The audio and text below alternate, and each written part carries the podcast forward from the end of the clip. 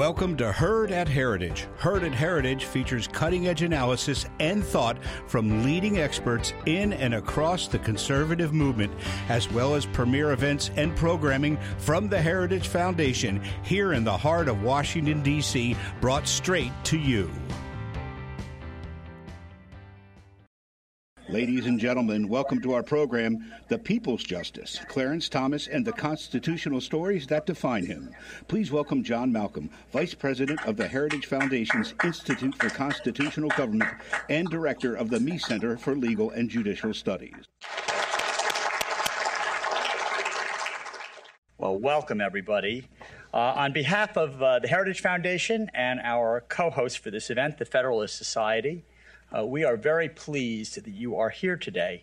We are here to discuss a fabulous new book uh, that was just released yesterday, uh, titled, and here it is The People's Justice Clarence Thomas and the Constitutional Stories That Define Him, which focuses on 12 cases that serve to illuminate Justice Thomas's approach to the law, his impact on the law, and the impact that these cases had on ordinary citizens. We are joined today by the author of that book, Judge Amul Thapar.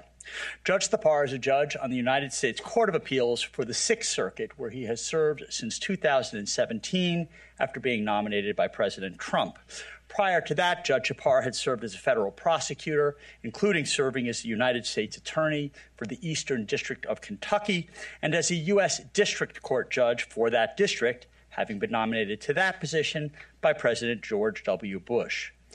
After Judge Thapar speaks, we will hear from three very distinguished lawyers in their own right who argued three of the cases that are featured in the book. And they will describe how they got involved in these cases and how they approached their Supreme Court arguments. Randy Barnett, who argued Gonzales versus Raich, is the Patrick Hotug, Hotung Professor of Constitutional Law at Georgetown Law School. Professor Barnett is the author of 12 books himself and well over 100 scholarly articles. Scott Bullock, who argued Kelo versus City of New London, is the president and chief counsel at the Institute for Justice, where he has been since it was founded in 1991.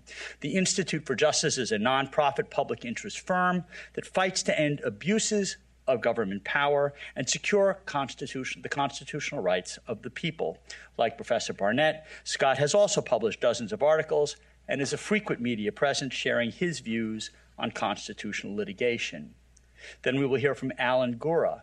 Alan is the vice president for litigation at the Institute for Free Speech, which he joined in 2021.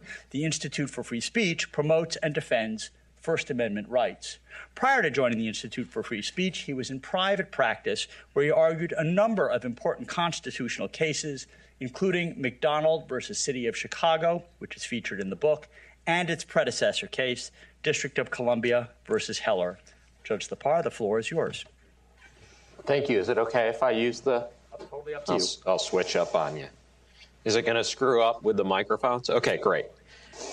Well, thank you very much for having me. It's a it's really a treat and an honor to be here with all of you. I'm going to talk just brief, very briefly about why I wrote the book. I think one of the things, uh, one of the many things we lost when we lost Justice Scalia is our evangelist for originalism. Justice Scalia served such an important role in talking often about originalism. He often said that when he started talking about originalism, everyone would think he was a bear and run from the room. Now, to me, it's the only philosophy people talk about. Either the people who tout it, like myself, as the proper methodology to interpret the Constitution, or the critics who don't bring something else to the party, but rather would rather critique originalism. And with Justice Scalia's passing, the leading originalist on the court is now Clarence Thomas. Few can debate that, nor do few, and very few attack his methodology these days because they know they can't win. And the book proves it. The fascinating thing for me in working on the book, I started with a book about originalism for ordinary people. That's what I wanted. meaning not only lawyers, but everyone else. Because I thought the next step for us, as Justice Scalia said, we have an obligation to fly the flag. And to me, the next step was taking it straight to the American people. And that was the goal of this book. And I think when you read the book, no matter who you are, you're going to be surprised. Maybe it's how often originalism is actually in favor of the little guy. Maybe that'll surprise you. Maybe it's how strong a voice Clarence Thomas has, including a black voice that no one ever talks about. And maybe what will surprise you is the courage of the litigants. Litigants like Suzette Kelo, who you'll hear about today from her lawyer, Scott Bullock. Litigants like Angel Raich, who again you'll hear about today from her lawyer, Randy Barnett. And litigants like Otis McDonald, who once again you'll hear about from his lawyer, Alan Gura. These litigants and these lawyers are truly what make America great because without them, these cases would not be there. And these litigants who just wanted a chance to fight what they viewed was wrong would not have an opportunity to do so. Because without great lawyers like these gentlemen, there is no Constitution. So each of them will give you today the inside scoop. And I couldn't have written this book without them. Extensive interviews, they reviewed my work, they were critical in each of the respective chapters. So I thank each of them. I thank you for coming today, and I look forward to a discussion about the book and the chapters therein.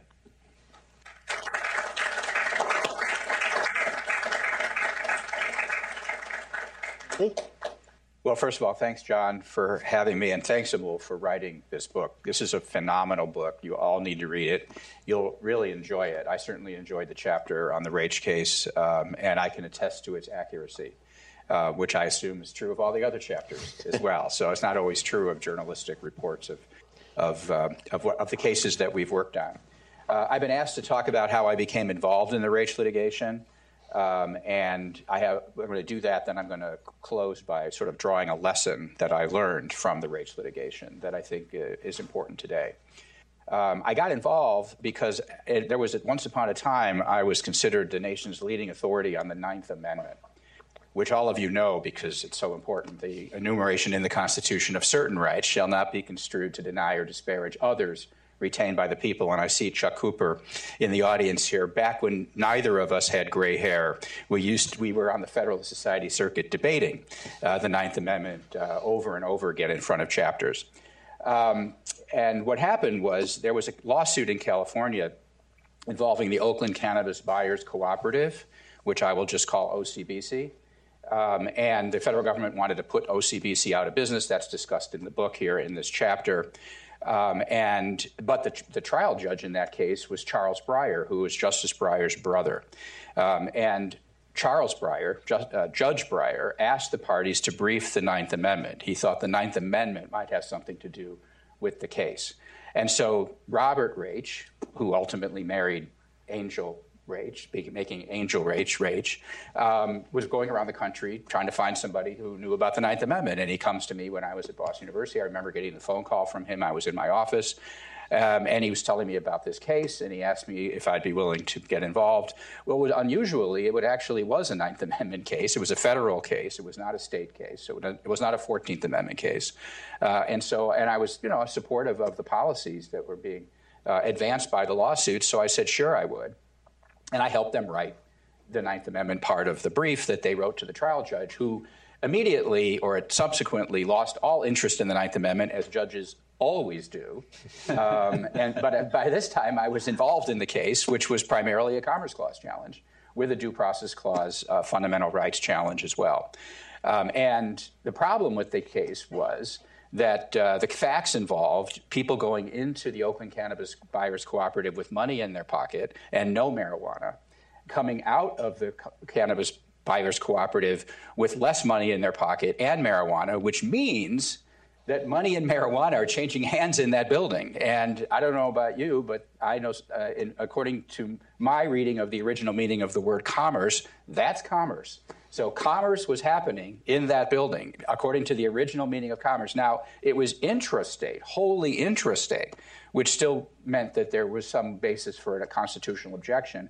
But I said that, um, and, we, and we, we, we took that case all the way to the Supreme Court. We actually got to the Supreme Court in that case on a theory of medical necessity, which I needn't bore you with, um, but it was not a constitutional challenge. It was a, a state, it was a statutory uh, basis. But the point is, is I thought we needed a case with better facts. We needed a case where there was no money and no marijuana changing hands. So as the book relates, Rob Raich, who by this time, you know, I was co-counsel with him um, in that case, came to me and said, "What do you think about bringing our own lawsuit uh, involving facts that were more favorable to a Commerce Clause challenge?" And he said he knew of two people who would be good plaintiffs in the case. One was Angel Raich, who he had recently married, and the other was Diane Monson, who both of whom are discussed in the book. Um, and it was a result of that that we, the three of us, her, Diane Monson's lawyer, Rob Raich, and myself, brought the lawsuit in the Northern District of California to enjoin the application of the Controlled Substances Act to our clients. Um, and that was the beginning of my new career as a constitutional lawyer. Pro- formally, my, my legal experience was limited to trying murder trials to juries in Chicago. Um, so this was a pretty big departure uh, from that, um, uh, although I'm very pleased to have done both. Both tried jury trials, murder cases of jury trials in Chicago, and argued in the U.S. Supreme Court. So now, in the short time I have left, let me draw a lesson from the case that I learned, this that is not in the book. Um, although the whole book stands for this proposition.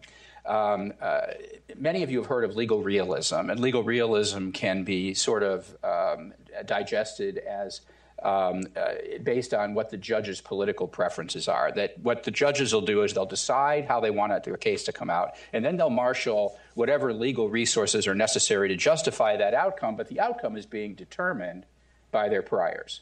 So it's all very outcome based. Um, I, by the way, am not a very big adherent to the legal realism view. I don't think it's an accurate description about how lower court judges decide cases. I think it can be a somewhat accurate description about how Supreme Court justices sometimes decide cases, but with a twist, with a modification, which this case represents. Because when we went into this case, you would think I'm coming out of the Ninth Circuit with a medical marijuana case representing two people who are sick and need mar- medical marijuana to survive. I win in the Ninth Circuit uh, in the district in the Court of Appeals with the two liberal judges. The one Reagan appointee, I, lo- I don't get the vote of the Reagan appointee. I get two liberal judges. You would think going to the Supreme Court, I would have had a shot at the progressive justices on the court. And that would have been Justice Ginsburg, Justice Stevens, Justice Souter, Justice Kennedy um, you would have thought I had a shot at them. But I never had a shot at them. I knew I didn't have a shot at them. I mean, it's some, you know, when you're arguing a case in the Supreme Court, you, you tell yourself stories about how you might get this judge or you might get that judge, that, that vote. Uh, but you, I knew better. I knew I was never going to ch- stand a chance with them. Why not? If the legal realism story is true, um, uh, even as I think it sort of is, why not? And that is, I think, because I think what justices do they don't decide cases based on doctrine, unless you know necessarily. I don't think they consider themselves all that bound by their own doctrine. So in that sense, I think realism is right. But I do think they decide cases based on their deep-seated constitutional principles. And what separates the left side of the court from the right side of the court is a disagreement about what those principles should be. And that's the reason why I never had a shot at the left side of the court, because the left side of the court put their principal commitment to virtually unlimited federal power ahead of their compassion for the sick and the dying. And at some level, you kind of have to admire that. However, we did get three votes. We got three votes from justices who put their principle to limited and enumerated powers ahead of whatever concerns they may have had about marijuana the Ninth Circuit, or whatever. And those were Chief Justice Rehnquist, who was at that point dying of cancer, Justice O'Connor, and the subject of this book, Justice Clarence Thomas. Justice Clarence Thomas um, may have supported the policies um, in, uh, in, oh, in the case. In fact, he declined to join one paragraph of Justice O'Connor's dissenting opinion in which she said if she were a legislator, she would not have voted for this law. That's the only paragraph that Justice Thomas declined to concur with, to sign on to when he joined her opinion. So maybe he did agree with the policy, but that's not what drove his, opinion, his decision, and it didn't drive the decisions of the Chief Justice or of O'Connor. Their decision was driven by their principled commitment to federalism as reflected in the written Constitution. And that's how we beat the spread as the book as the chapter ends. We got instead of just getting one vote, we got three votes because there were three justices who were willing to do that. And that's I think the legal realism of that case. It's a commitment to principles over facts, and sometimes uh, and those but those principles will vary depending on which justice you talk to. Thank you. Scott? Well, thanks, John, and, and congratulations, Judge, on a, on a really terrific uh, book. Um, I'm going to talk a little bit about the Kelo case, uh, which many of you might be familiar with, uh, and then talk a little bit, too, about uh, Justice Thomas's uh, stirring dissent in that case. Uh, if you recall, the Kelo case involved what we at the Institute for Justice call an abuse of eminent domain where eminent domain is not being used for a traditional public use as envisioned by the Constitution, a road, a bridge, a public building, but is instead used for private economic development. And this is, had increasingly become a real problem that had been going on in many states uh, throughout the 1980s, and it really picked up steam in the 1990s and on into, into the 2000s. And it was a classic case of big government teaming up with large development interests and uh, business interests in order to take the property of basically poor and working class people uh, throughout the country. And so we saw this as a gross violation of the Constitution and something that needed to be addressed, not only to help the people that were being victimized by this, but to also restore important constitutional uh, principles. And so we took on a whole series of cases, starting in the 1990s on up uh, into the 2000s and beyond, that would try to limit government's abuse of the eminent domain power. The problem that we had is that the Supreme Court, in a 1954 case called Berman versus Parker and a 1984 case called Hawaii Housing Authority versus Midkiff, had recognized a very expansive definition of eminent domain, where eminent domain uh, was used not for public uses, but for the court interpreted to mean public purposes, and then eventually, and especially in some follow up litigation, that meant public benefits. And the, all the government would have to do is to uh, show, in some uh, even theoretical sense, that a new development project would lead to higher taxes, more job growth, greater economic development, and that was a public benefit that justified the use of eminent domain, even though all these cases involve the taking of uh, property from one private owner to hand it over to another private owner. That sounds like a private use, which would violate the Constitution. And so we litigated uh, these cases with the hope that one day the Supreme Court would take up this issue and to at least put some outer limits on the use of eminent domain, because the court had never explicitly signed off on the use of eminent domain purely for economic development purposes. Uh, higher taxes, more job growth. You could make the argument it was implied in these broad decisions from the 1950s and 1980s, but they had never explicitly held that. So we said we at least want to get a limit on this eminent on the eminent domain power to exclude these pure private takings for economic development purposes. And that led us uh, to uh, one case that we litigated from the trial court in Connecticut up to uh, the Connecticut Supreme Court and then on up to the U.S. Supreme Court. And it was a classic case of eminent domain abuse. It was an old neighborhood in the Fort Trumbull section of New London, Connecticut.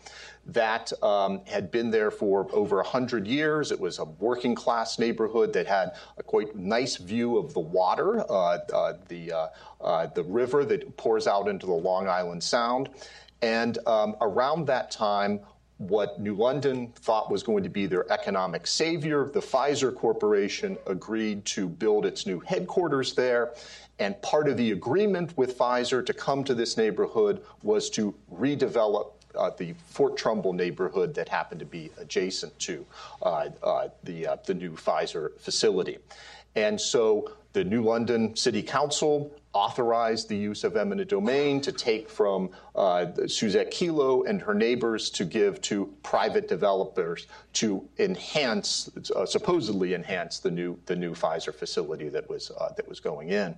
And so we litigated this case. We partially won at the trial court. We lost by one vote at the Connecticut Supreme Court. The uh, dissent in the Connecticut Supreme Court said maybe this is time for uh, for um, the court to look anew at uh, limits on eminent domain power, and we were thrilled when the court took up the case. And as probably many of you know, the court, in a five to four vote, ruled against Suzette Kelo and kept this uh, line of cases from Berman and Midkiff on up uh, to Kelo of a very expansive definition of, of eminent domain abuse.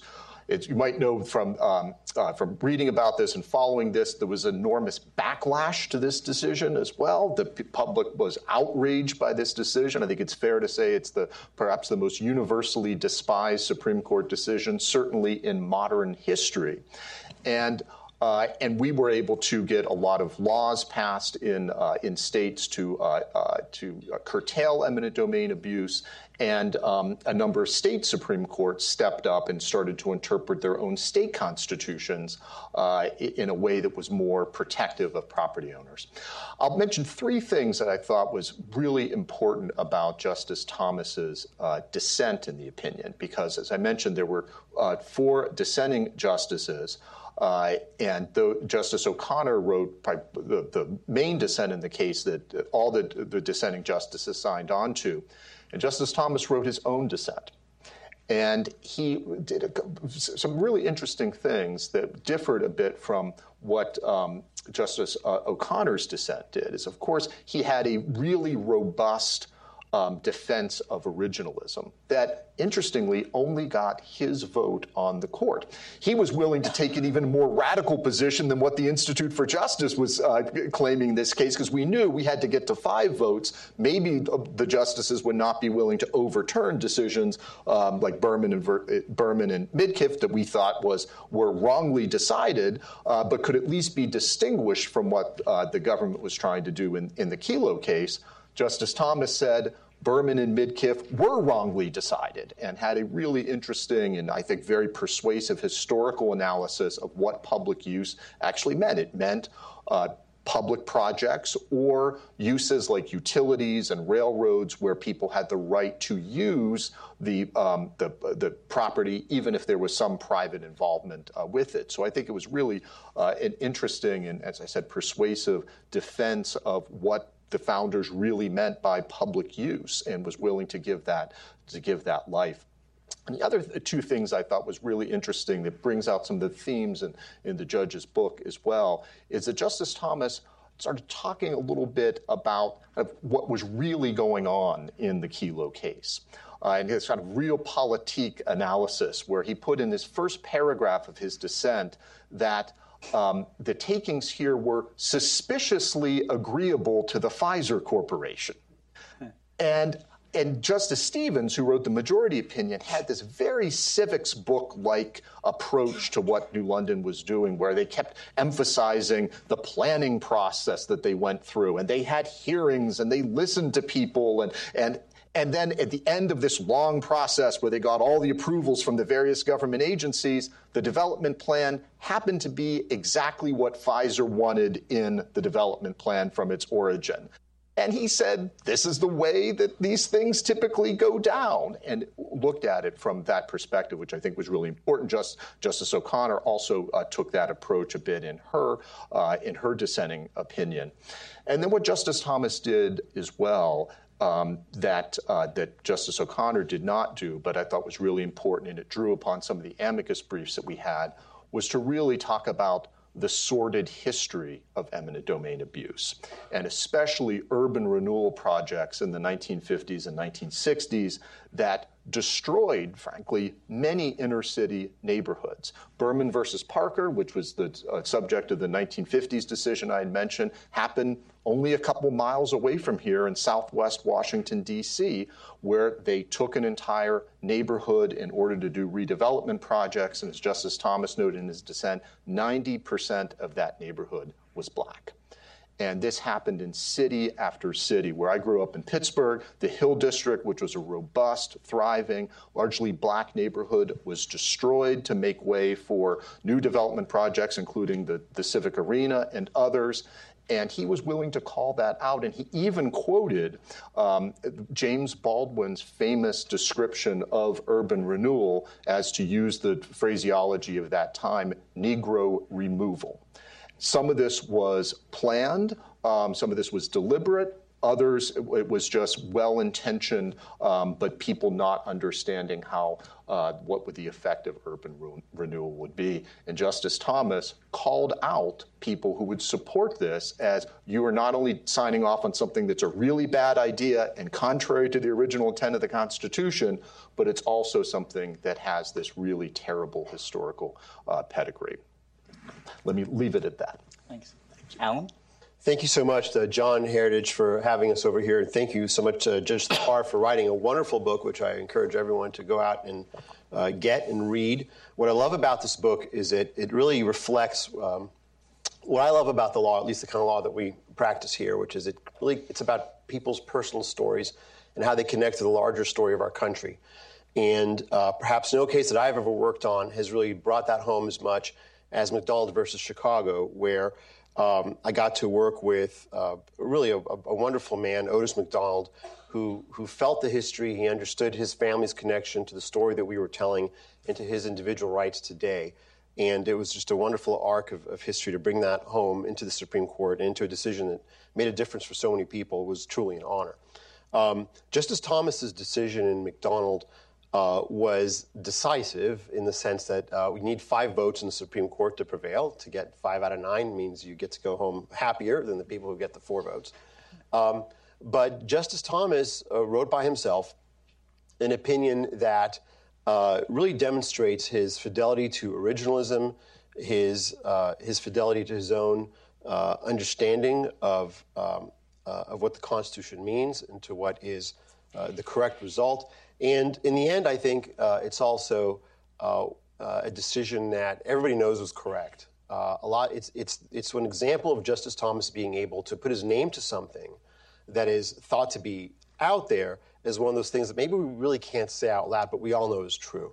Uh, so, how did I get involved in this, and what role did Justice Thomas play in the outcome? Well, uh, in 2008, I had the honor of arguing Heller, uh, the Heller case, DC versus Heller, which established for the first time uh, solidly at the Supreme Court level that the Second Amendment protects an individual right to keep and bear arms. It's not connected to militia service or any other kind of government obligation.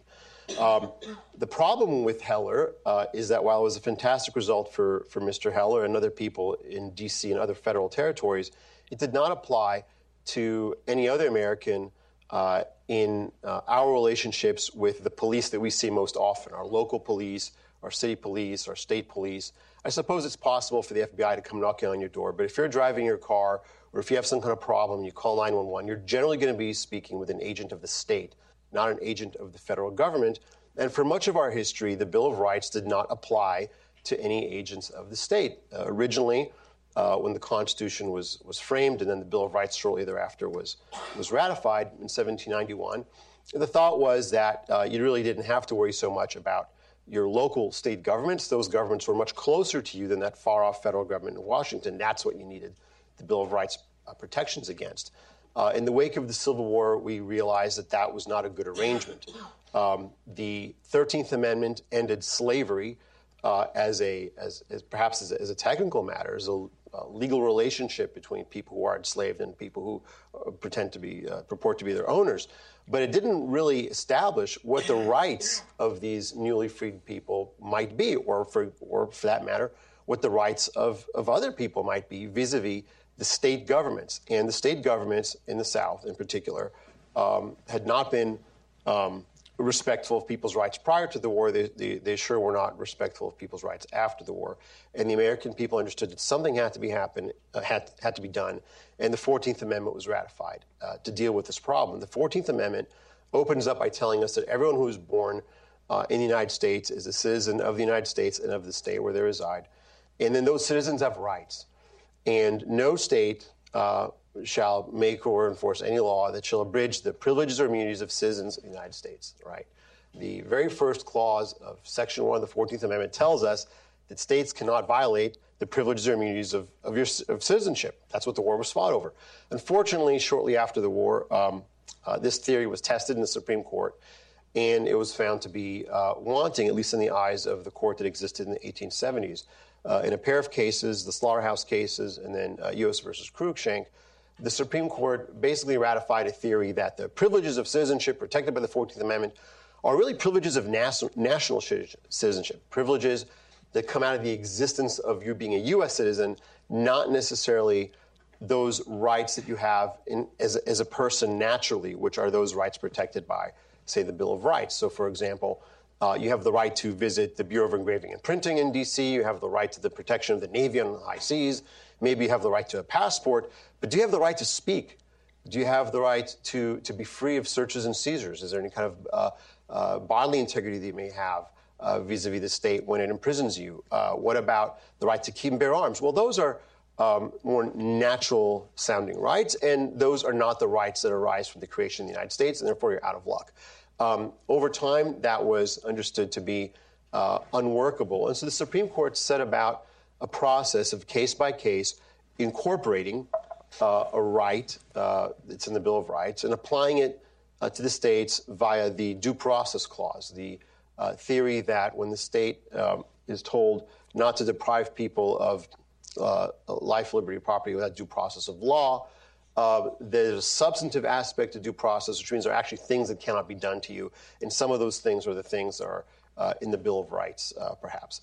Uh, this theory may have been uh, something that some legal scholars and some lawyers understood at the time of the 14th Amendment's ratification, but it was not on the minds of the Americans who ratified the 14th Amendment. Instead, we had a very rich uh, history of contemporary media of debates in the Congress and in state legislatures that reflected the fact that, hey, it's the Privileges or Immunities Clause. It's that thing that says states may not violate the privileges and immunities of citizenship that, uh, that will uh, transmit rights and real protections against uh, outrages against state government.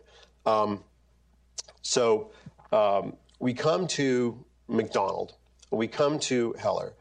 Uh, everyone knew that the, uh, the next case after Heller would be against Chicago because Chicago had an identical handgun uh, prohibition to Washington, D.C., and that's going to be where the incorporation battle is going to be fought. But we had to decide how we're going to argue this thing. And the perhaps the easy thing to have done, or at least the easier thing to have done, would have been to try to argue the case, try to frame the case uh, only under the due process clause and say, well, you know, the way that um, that the Supreme Court has incorporated over time um, the takings clause, the First Amendment, uh, the Fourth Amendment, and so on. Well, let's just apply that process to the Second Amendment, and we'll have arguments about whether or not this right is implicit in the concept of ordered liberty, whether it's really something that's, you know, it, it's important enough that it has these right qualifications so that it, it, qualifies like those other rights that have already been applied through the due process clause is an aspect of substantive due process.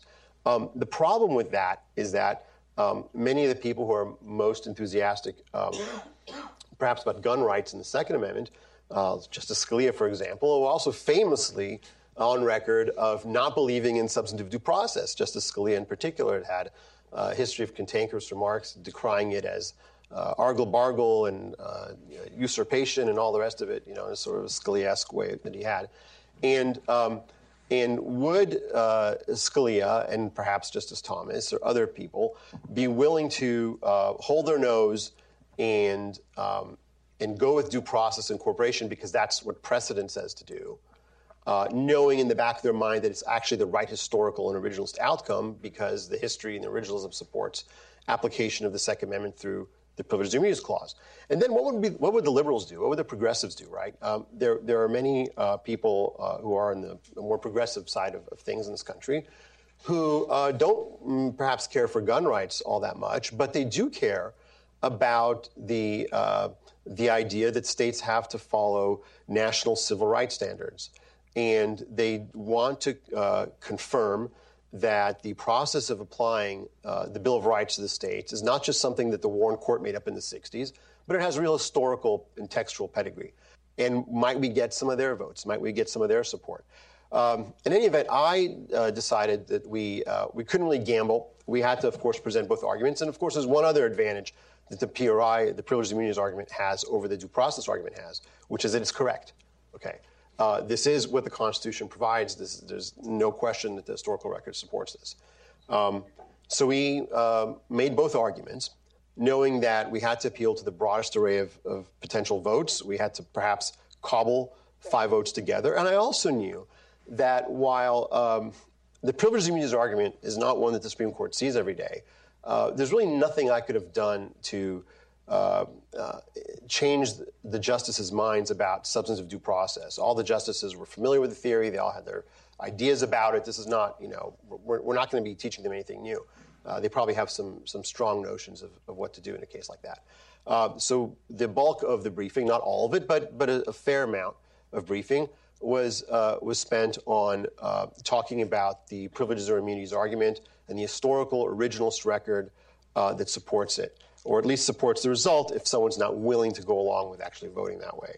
Uh, after all, Heller had been all about originalism, even Justice Stevens' dissent uh, uh, was historically grounded. It was bad history, but it was history, uh, I suppose. Um, and so it would be really strange to argue McDonald uh, two years later. Uh, only talking about precedent and nothing at all about what the framers of the 14th Amendment actually believed and what language they used and how that language was understood by the public at the time. Um, the, uh, it's interesting. There was a uh, there was a companion case that had been filed by an, another group that focused only on the uh, on the due process arguments. That case was not granted for uh, for cert. Ours was, and it's interesting uh, if you look at the record on cert. What the city of Chicago did with these two petitions, uh, the city basically conceded that the court couldn't avoid the the case, but um, but they said just take the due process argument. Don't take the, the privileged immunities argument. It's, it's old stuff. It's water under the bridge. It's crazy. And yet the court took the case that presented both arguments. And when the opinions came out, we could see why. Justice Thomas um, did not vote with the four other uh, conservative justices who uh, applied sort of a straightforward analysis under substantive due process, uh, but rather he supplied the fifth vote under a theory that um, the Privileges or Immunities Clause, the original history of the 14th Amendment, the original meaning of those words that were used by the framers as understood by the ratifying public at the time, that is what commands the result. He at least agreed that the, uh, that the, uh, that the right was fundamental, which is sort of the magic language that you need to give that um, uh, to qualify under substantive due process incorporation. But he didn't uh, otherwise join uh, Justice Alito's opinion, uh, which was a plurality.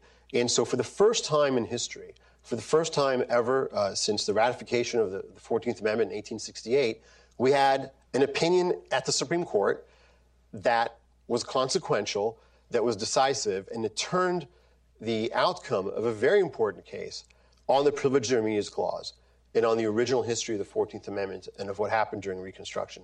And that was just absolutely fantastic. And I, and I, I, I hope that that was the, um, uh, the beginning uh, of something, or at least it sort of keeps the flame lit so that in another case, in a future case, we would uh, be able to look again at, at the Privileged Immunities Clause. And Justice Thomas acknowledged that uh, going this route um, requires us to answer uh, difficult questions about what else this language might mean. But as he also notes in his opinion, at least those are questions that the Constitution requires us uh, to confront. And um, I look forward to the court, perhaps uh, at a braver time in the future, uh, picking up where Justice Thomas has left off and continuing with that exploration of the 14th Amendment. Thanks. Thank you, Alan. Uh, so, Judge, I have a few questions for you related to the book, and then I have some other questions, uh, gentlemen. I, I, promise you I will invite you into the discussion. Uh, so, Judge, you actually begin the book with a very fascinating story about Justice Thomas walking out of a church, St. Joseph's, about a half a block away from here, uh, in 1998. I was wondering whether you could quickly sort of retell that story and, and say why you chose to highlight that story as the, at the beginning of your book. So Justice Thomas was with a few of his clerks at daily mass, and he's walking out of St. Joseph's. And a homeless man comes running up to him and says, Justice, Justice, I've got a petition for you. And the clerks brace. And Nicole, who recounted the story for me, Nicole Garnett, says she, she instinctively wanted to put herself between herself and this man. And yet the justice waved them away and went and talked to the homeless man. And he was quite animated, Nicole observed. And the justice came back. And he said, You know, these are hard days for him. He just lost his mother. And he then, at the clerk's request, told them the story of the relationship between Justice Thomas and this homeless man. This homeless man had had falling out with his mother because he was addicted to drugs. Justice Thomas counseled him. And he counseled him to get off drugs. And he had done so. And he had reconciled with his mother. And she, after two years, I think it was about two years had passed, two years after they reconciled. And that was what it was all about. So, why do I tell that story? Because so few people, so few. I, when I researched this book and talked to these gentlemen and talked to others, what I discovered is how much Justice Thomas cares about the real people in each case. That's his character. Yet you never hear it. You hear the criticisms. But no one talks about how he's the one person. In each of these cases and every other case, he had a note towards the end of his opinion in Raich about the empathy, even though, as Randy pointed out, he didn't join the paragraph saying, I would have voted for this. Right? Everyone knows Justice Thomas believes in law and order. He, doesn't. he might not think that that's the best policy. But A, his oath was more important than what he thought. And B, cared at the end, after he got through all the constitutional points and all the points that bound him, because he will rule, if the Constitution compels it, Justice Thomas is going to do it. And I say that in the introduction. But at the end of the day, he also had a note for them, in his opinion, about the empathy he felt. Why? Because Justice Thomas cares about people, and no one ever talks about it. Well, so in fact, you, you make the claim in your book that uh, Justice Thomas's commitment to originalism uh, and his love of ordinary people are connected. That's why you have the title of your book, The People's Justice. Uh, can you talk a little bit about that? Yeah. So, what is originalism at its core? It reflects the will of the American people. The American people gave up certain God given rights to a limited federal government limited in that they couldn't do the things they did in Raich in Justice Thomas's mind, limited in that they couldn't do the things in Kelo in Justice Thomas's mind, and limited in that they couldn't take away your right to protect yourself. And I think it's really important that when you think about originalism and you think about the meaning of the document and you think about what the document is, and you understand it's a contract in some sense between the American people and their government. As Randy says, and I quote often, the Constitution is the document that governs those that govern us. In other words, government officials are the ones who take an oath to quote unquote, again to quote Randy, this Constitution, meaning the words and concepts in that document as they were understood. And Justice Thomas understands that better than anyone. And what happens when you stick to the original meaning?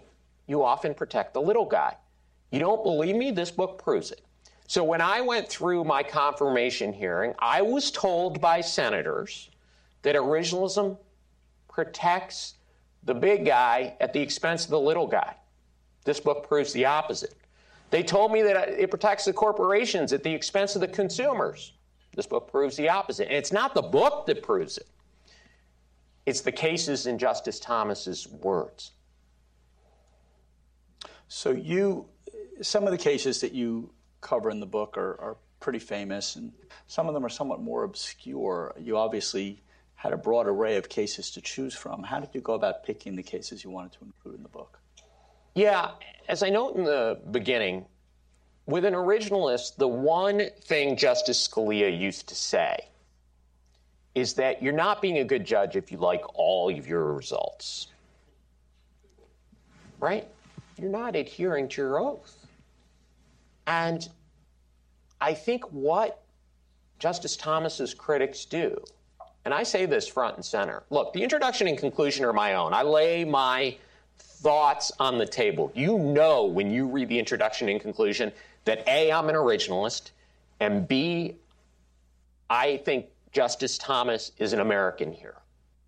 There's no debate about that. I'm not going to hide from it. That's what I think. You want to bring the guns and discuss it with me? Bring them. But in between, the stories of American people and their phenomenal lawyers trying to protect themselves, often from government.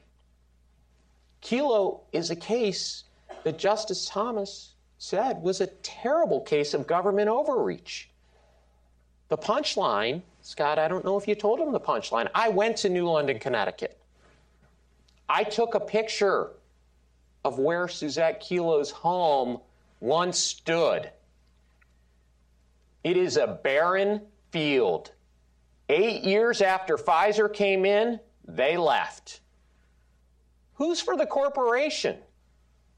I already forgot your question. I'm on my soapbox. About how you picked and chose your cases, but uh, this, so this I is great. I picked the cases. I want to end the question so you can ask these gentlemen.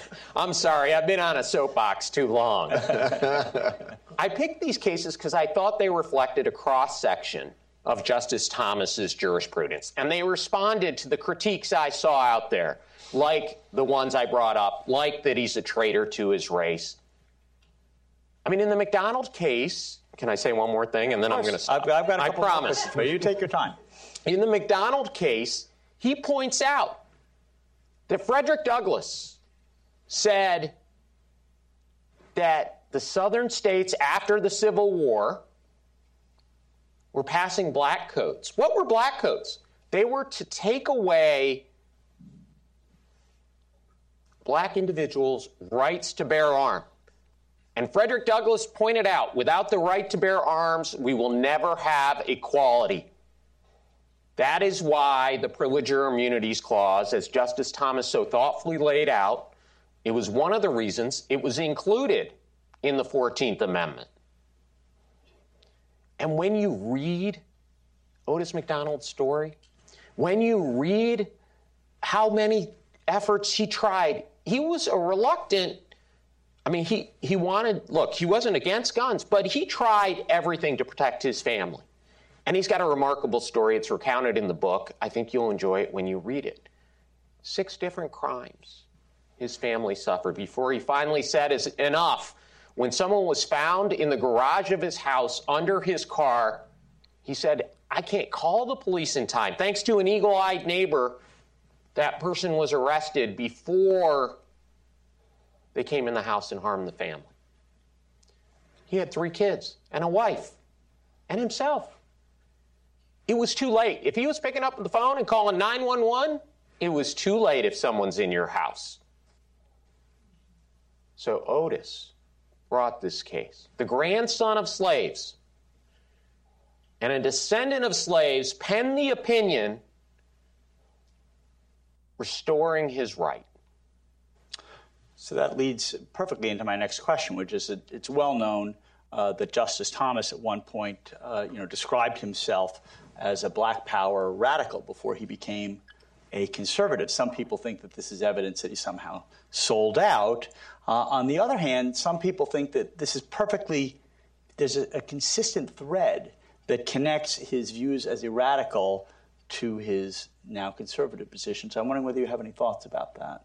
I, I absolutely think it's consistent in the way he has in his own mind developed. And I think this is may surprise people in this book.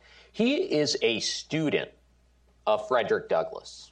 You can't deny it because you'll see his words repeatedly in this book, quoted by Justice Thomas in multiple chapters in multiple cases.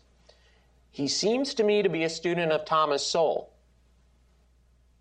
And although he, I haven't seen him quote him, although I have not done the search and maybe someday I will, he seems to have a little Malcolm X in him.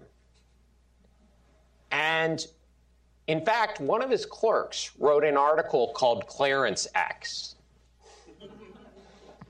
And so I think there's no denying it. I don't think, I've never asked him, I don't think he would deny it. He admires Frederick Douglass, he admires Thomas Sowell, and the voice is powerful. Look, he's an originalist first. There is no one that takes originalism more seriously than Clarence Thomas. But he is the opposite of a traitor to his race. He's a champion for his race. He's, he talks about in the Grutter chapter the soft bigotry of low expectations. He firmly believes that, and think about this Grutter involves education. The second chapter involves education. They're both titled after words he used quoting Frederick Douglass. He firmly believes that what happened to him in his life is available to everyone. Remember, if you haven't read My Grandfather's Son, I highly recommend it because he talks about how poor he was growing up. His mom made $10 a week. She had to give up him and his brother to her father and their grandfather. And their grandfather taught him multiple important lessons, as the book recounts, but two that I recount in the book. One, well, three. Education means emancipation. It's why his grandfather saved up money and sent them to Catholic schools. Something you see tied into chapter two about vouchers. Chapter three, Do Nothing with Us is the title, quoting Frederick Douglass, who Justice Thomas quotes there. And what he talked about there is if you hold the bar high for any race, that race will achieve it if they put their mind to it. And if you cheat us by lowering the bar for one race while keeping the bar high for another, you are harming us long term. It's a powerful voice that can't be denied. I challenge everyone here, one more thing, and I hope you'll send it to me if you find it. Go look at the Kelo case. Go look at all the accounts of the Kelo case. Find me what Scott pointed out. Find me the article saying one justice took up the NAACP's invitation to return to the original meaning. One justice, Clarence Thomas. You won't find it anywhere. So, gentlemen, I want to bring you into this discussion, and this is a perfect segue, uh, which is several of the cases, obviously, uh, in the book touch on questions of race. Uh, and I wonder whether any of you have any thoughts about, you know, Justice Thomas's unique uh, views on racial issues and, and how he thinks that the law should address racial issues. Anybody want to jump in? Well, I, I just think the judge just sort of summarized the answer to that question as best anybody could, uh, better than I could. Okay. What about views on the Equal Protection Clause more broadly? Well, my uh, I, I think that or the Fourteenth Amendment in general, but fine. Yeah, I, I, I would say a little bit about the Fourteenth Amendment because it's something that that Alan uh, touched on in, in, his remarks, where um, it, Justice Thomas has very interesting views on this. Um, he is willing to do something that IJ has long advocated, which is resurrect the privileges or immunities clause. And Alan took that approach, which was we were very happy about when he argued uh, McDonald, and um, and was interestingly enough attacked by Justice Scalia, too. Who I think called you a, a, a, darling of the professoriate class for bringing in privileges or immunities in a typical. I want to know Scalian. all the professors advocating this because I'm going right. to have to find them. That's right. I haven't seen it. right. So, uh, so he's willing to go and, and say, listen, even though the privileges or immunities clause, like the Ninth Amendment, raises some difficult questions that we're going to have to grapple with as to what are those rights and and and how they're going to be recognized by the court. But we have to do that if we're going to stay true to the original intent of the uh, of the Constitution. The other thing too about the Fourteenth Amendment that I think is also an interesting contrast between Justice Thomas and Justice Scalia is uh, Justice Thomas's advocacy, strong advocacy of parental rights in the Constitution as well. And it was an interesting case from 2000 called Troxel v. Granville, where Justice Scalia, who essentially really didn't believe in unenumerated rights, and he wrote a dissent in that case, basically uh, discounting and disregarding the, the, Supreme Court's landmark decisions in Meyer versus Nebraska and Pierce versus Society of Sisters, recognizing the rights of parents, the rights of families. Justice Scalia's approach, of course, is well, the Constitution doesn't say anything about parents or families. And so, why are we making up, in his words, those rights? Justice Thomas is, is it, it accepts that and thinks it is very important to recognize these unenumerated rights under the 14th Amendment, whether it's under the Privileges or Immunities Clause or the Ninth Amendment or some other type of approach. He thinks that that is, is as robust of a, of a part of the Constitution as the enumerated rights in the, in, in the Bill of Rights. And can, can I say one thing on that? Um, which is there, the chapter in the book about Brown v. Entertainment Merchants gets at that parental rights. Justice Thomas writes a dissent about parental rights. It's about violent video games. And Justice Scalia writes the majority opinion. And that parental rights decision is fascinating and worth reading after you read the chapter, of course. I mean, yeah, the, the, sure, the punchline here is that for all the conservatives in the room, who are skeptical about the judicial protection of unenumerated rights, I ask you, where in the Constitution does it explicitly say that parents have a right to raise their own children? Uh, if you're going to limit constitutional protections only to the rights that are specifically enumerated, you're going to have to say there is no such fundamental right. And that's the exact matter over which Justice uh, Scalia and Justice Thomas disagreed in the Troxel case. Justice Scalia stuck with his view that this was a right that was recognized by the Declaration of Independence. It was even a right that was acknowledged by the Ninth Amendment, but he, as a judge, had no role whatsoever in protecting that right. That was Justice Scalia's position. Justice Thomas's position was not only was there such a right, but it should be protected with strict scrutiny the way all other constitutional rights are. And if I would just yeah. add one more thing, I think Justice Thomas, we, we live in a time that's very polarized. People assign themselves to various political tribes. I think Justice Thomas's decision uh, in McDonald highlighted also the fact that he's not afraid to uh, depart from maybe the social uh, conservative uh, uh, crowd. I, am sure that he may have uh, heard some criticism. I sure heard criticism from my social conservative friends that if we open up the unenumerated rights Pandora's box, what are we going to find? this will be used to create all kinds of rights that don't actually exist. Um, and we, we all know the, the, the litany of, of, uh, of, rights that are controversial in this respect, you know, uh, perhaps abortion, same sex marriage, all these things. Um, and Justice Thomas obviously didn't care about that. He was quite forthright in stating there are unenumerated rights. Uh, this language is expansive. Privileges or immunities is a, is a, is a term that, in, that, that encompasses more than just what's literally set out in the Bill of Rights and we're going to answer those questions as they come and and uh, be truthful to be true to our history and be true to the text. Um, and uh, really, I think that's a, it's a wonderful thing that he was able to do that. Um, a, a, true partisan would not have done that. So I'm going to ask one more question, then I'm going to open it up to audience questions. The only thing I would ask is that you keep it very short and actually ask a question rather than giving a speech. Uh, my last question is it's a general one. What do you all see now that Justice Thomas has been on the court for more than 30 years? What do you see as his, his legacy and his long term impact uh, on the court and on the law? Originalism. Original. He, he really perhaps more so than Justice Scalia, really uh, drives home the point that you, you must look to the original public meaning of, of the text, try to understand what the people actually believed that they were doing at the time. Uh, there's a modesty inherent in originalism. It's a, it's a modesty that some judges perhaps don't share that um, uh, you are not empowered to substitute your own opinion and your own policy preferences for those of the people who, uh, who enacted the, the, the, law, who ratified the Constitution.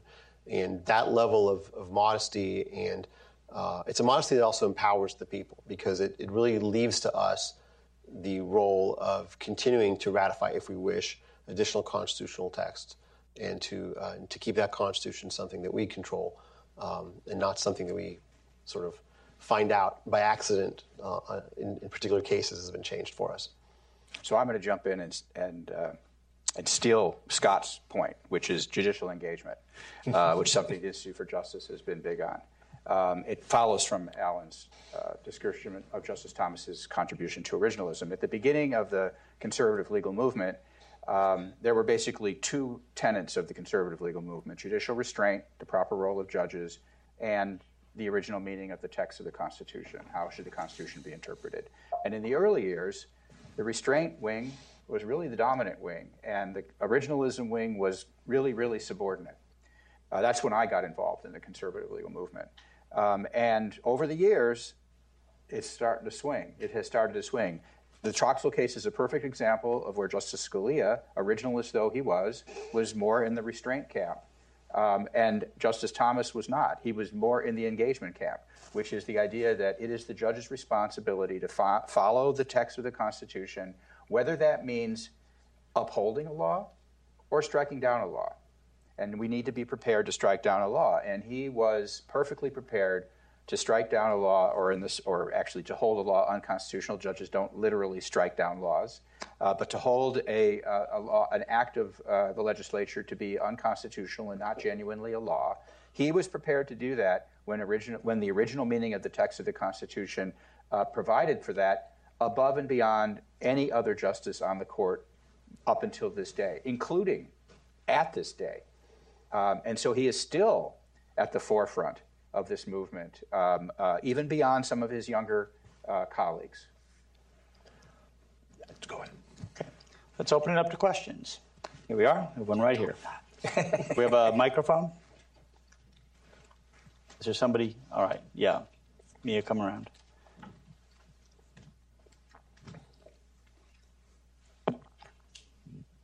Uh, Ken Masugi. Uh, thank you very much. Um, my question uh, in the New York gun case, Justice Thomas spoke about an inherent right of self defense.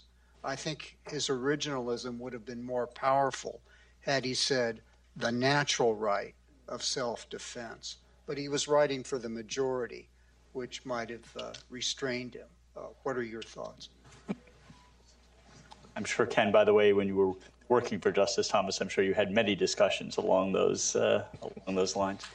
Anyone? I'm not. I'm not sure there's a difference between natural and inherent. It's inherent, I guess, because it's natural. I'm, I'm not quite perceiving a, a, a, difference between the two. Uh, they both take you to the same place, which is the idea that humans possess innately, inherently, naturally some sphere of autonomy and some some some uh, sphere of action, and that includes self-defense. And the Second Amendment uh, reflects that. Um, it, it recognizes that right, and it gives us, it protects our, our right to the means by which we exercise self defense.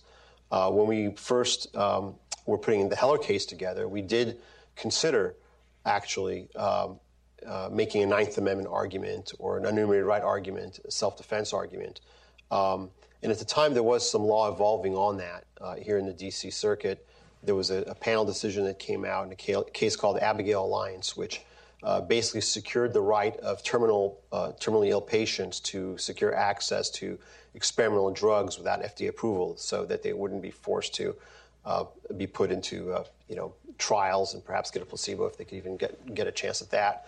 Uh, unfortunately, while we were thinking about this, the D.C. Circuit en banc overturned that decision, and we decided that the Second Amendment was enough to talk about uh, in Heller so we, we didn't go that way. Um, I don't know if in, if in Bruen anybody presented specifically a uh, um, you know, a Ninth Amendment sort of uh, natural rights, uh, unremitted right to self-defense separately, but the Second Amendment is there, and, and, Justice Thomas was was able to apply it. In the historical materials, inherent and natural are used interchangeably, and we're from the founding all the way through until after the Fourteenth Amendment was enacted. So, the terms were often used as a synonymous with each other.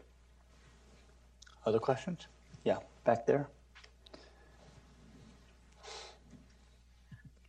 Oh, hi, thank you for coming. Um, so, in the current court, um, there's been more talk about like history and tradition, and that is something that I think is more recent compared to older, more restrained versions of like textualism. Um, and I don't know if Justice Thomas has ever explicitly used those terms, but do you guys see that the sort of history and tradition emphasis as sort of um, Thomas esque originalism kind of taking over, becoming more popular? Do you see it as something that we can kind of trace to him? Um, and is it sort of an articulation of a difference between originalism and textualism, or is it something else that's kind of being added in there? I certainly used it in the Bruen case, which is the case that Ken was just talking about. Thoughts? I have an article on this coming out in the Northwestern Law Review, and the, I just want to say it's really complicated um, because history and tradition. Your article or the test? Fortunately, the concept of the, the, relationship between history and tradition and originalism is very complicated because history and tradition can play a variety of roles um, in legal determinations that may, may or may not have anything to do with the original meaning of the text. So, history and tradition can provide evidence of what the original meaning of the text is, which is the appropriate use of history um, uh, in order to do what do originalism. But history can also history and tradition can also provide a substitute for original meaning, as it does in the substantive due process area, which was basically the uh, the method that Justice Alito used in the Dobbs case by say, asking whether a right to abortion was deeply rooted in the nation's tradition and history. Um, unless that is somehow rooted in the text of the Constitution, which Justice Alito declined to attempt to do, um, that is a free floating standard that actually traces to the Glucksberg case, the assisted suicide case, that pr- provides an alternative uh, to originalism. Uh, and sometimes, uh, well, I'll just let it go with that. Um, uh, it's complicated. Um, and we need to be careful, and we and because it's complicated, we need to be very careful that every time we see history and tradition being used, does not make its use originalist. That is the most important takeaway. You have to be very careful. Over here, Chuck.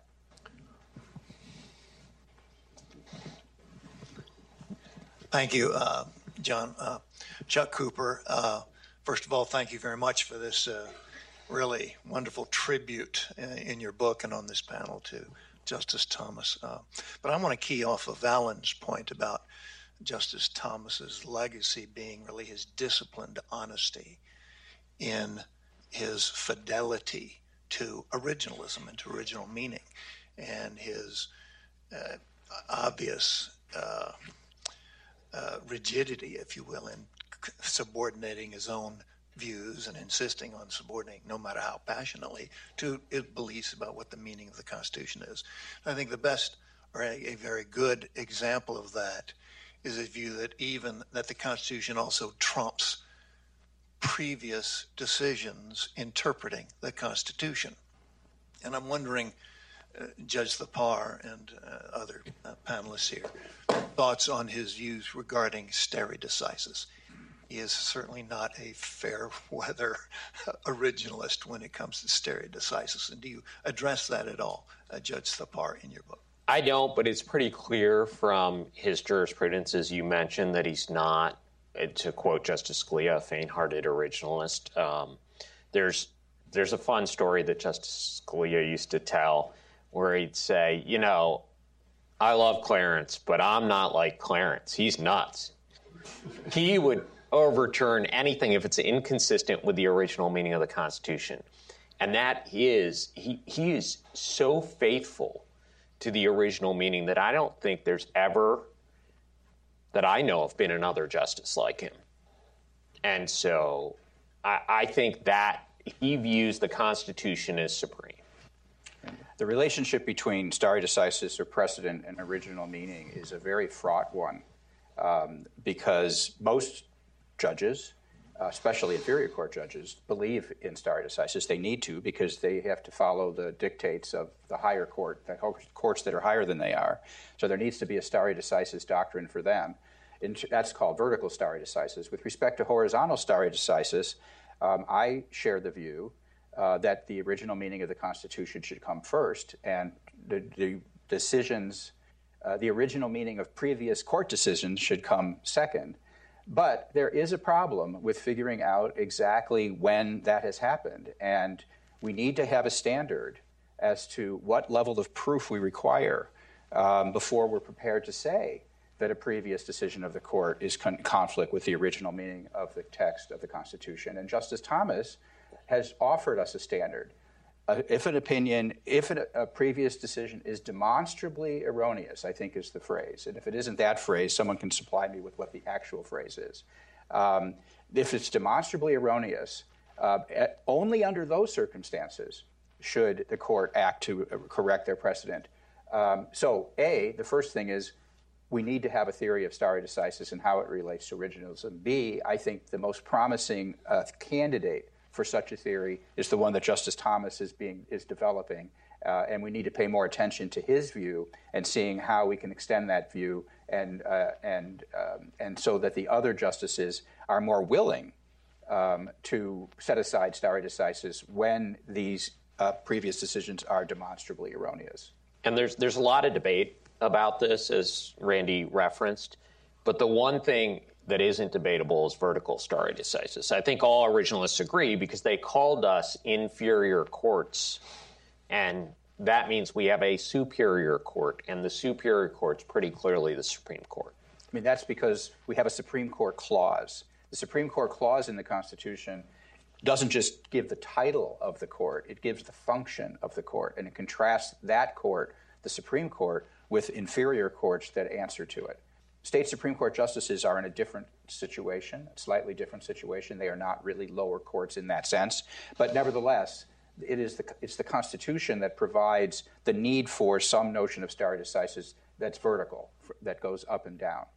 I think some best examples of that is what Thomas did with um, just Thomas did with uh, Berman uh, in the Midkiff decisions, which I, I think was much more willing to do that, even though they were even then over 50 years old, because they were completely historically unmoored uh, from uh, from the, the text, the the meaning of the Fifth Amendment.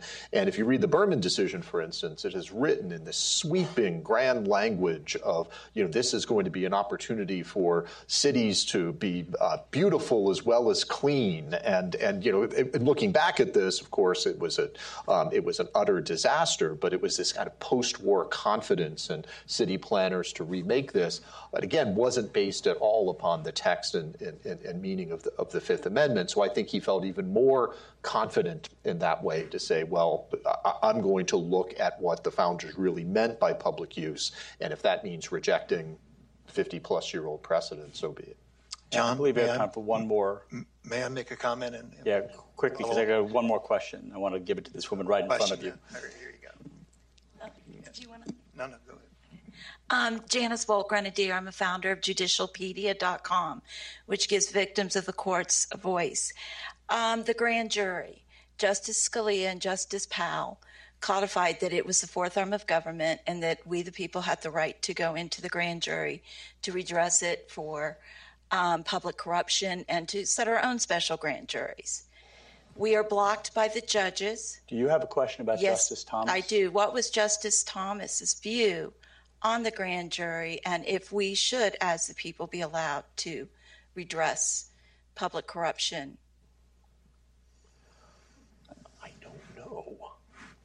Well, I've been in front. I, I have actually taken cases to a grand jury, so I actually know what it feels like to be in the grand jury right, room with a with a with the with the grand jury, and uh, it's really a quite remarkable um, institution because uh, as opposed to petit jurors who come and go, they, st- they sit usually for a month at a time, um, and you get to go in there and you have to make your case in front of them.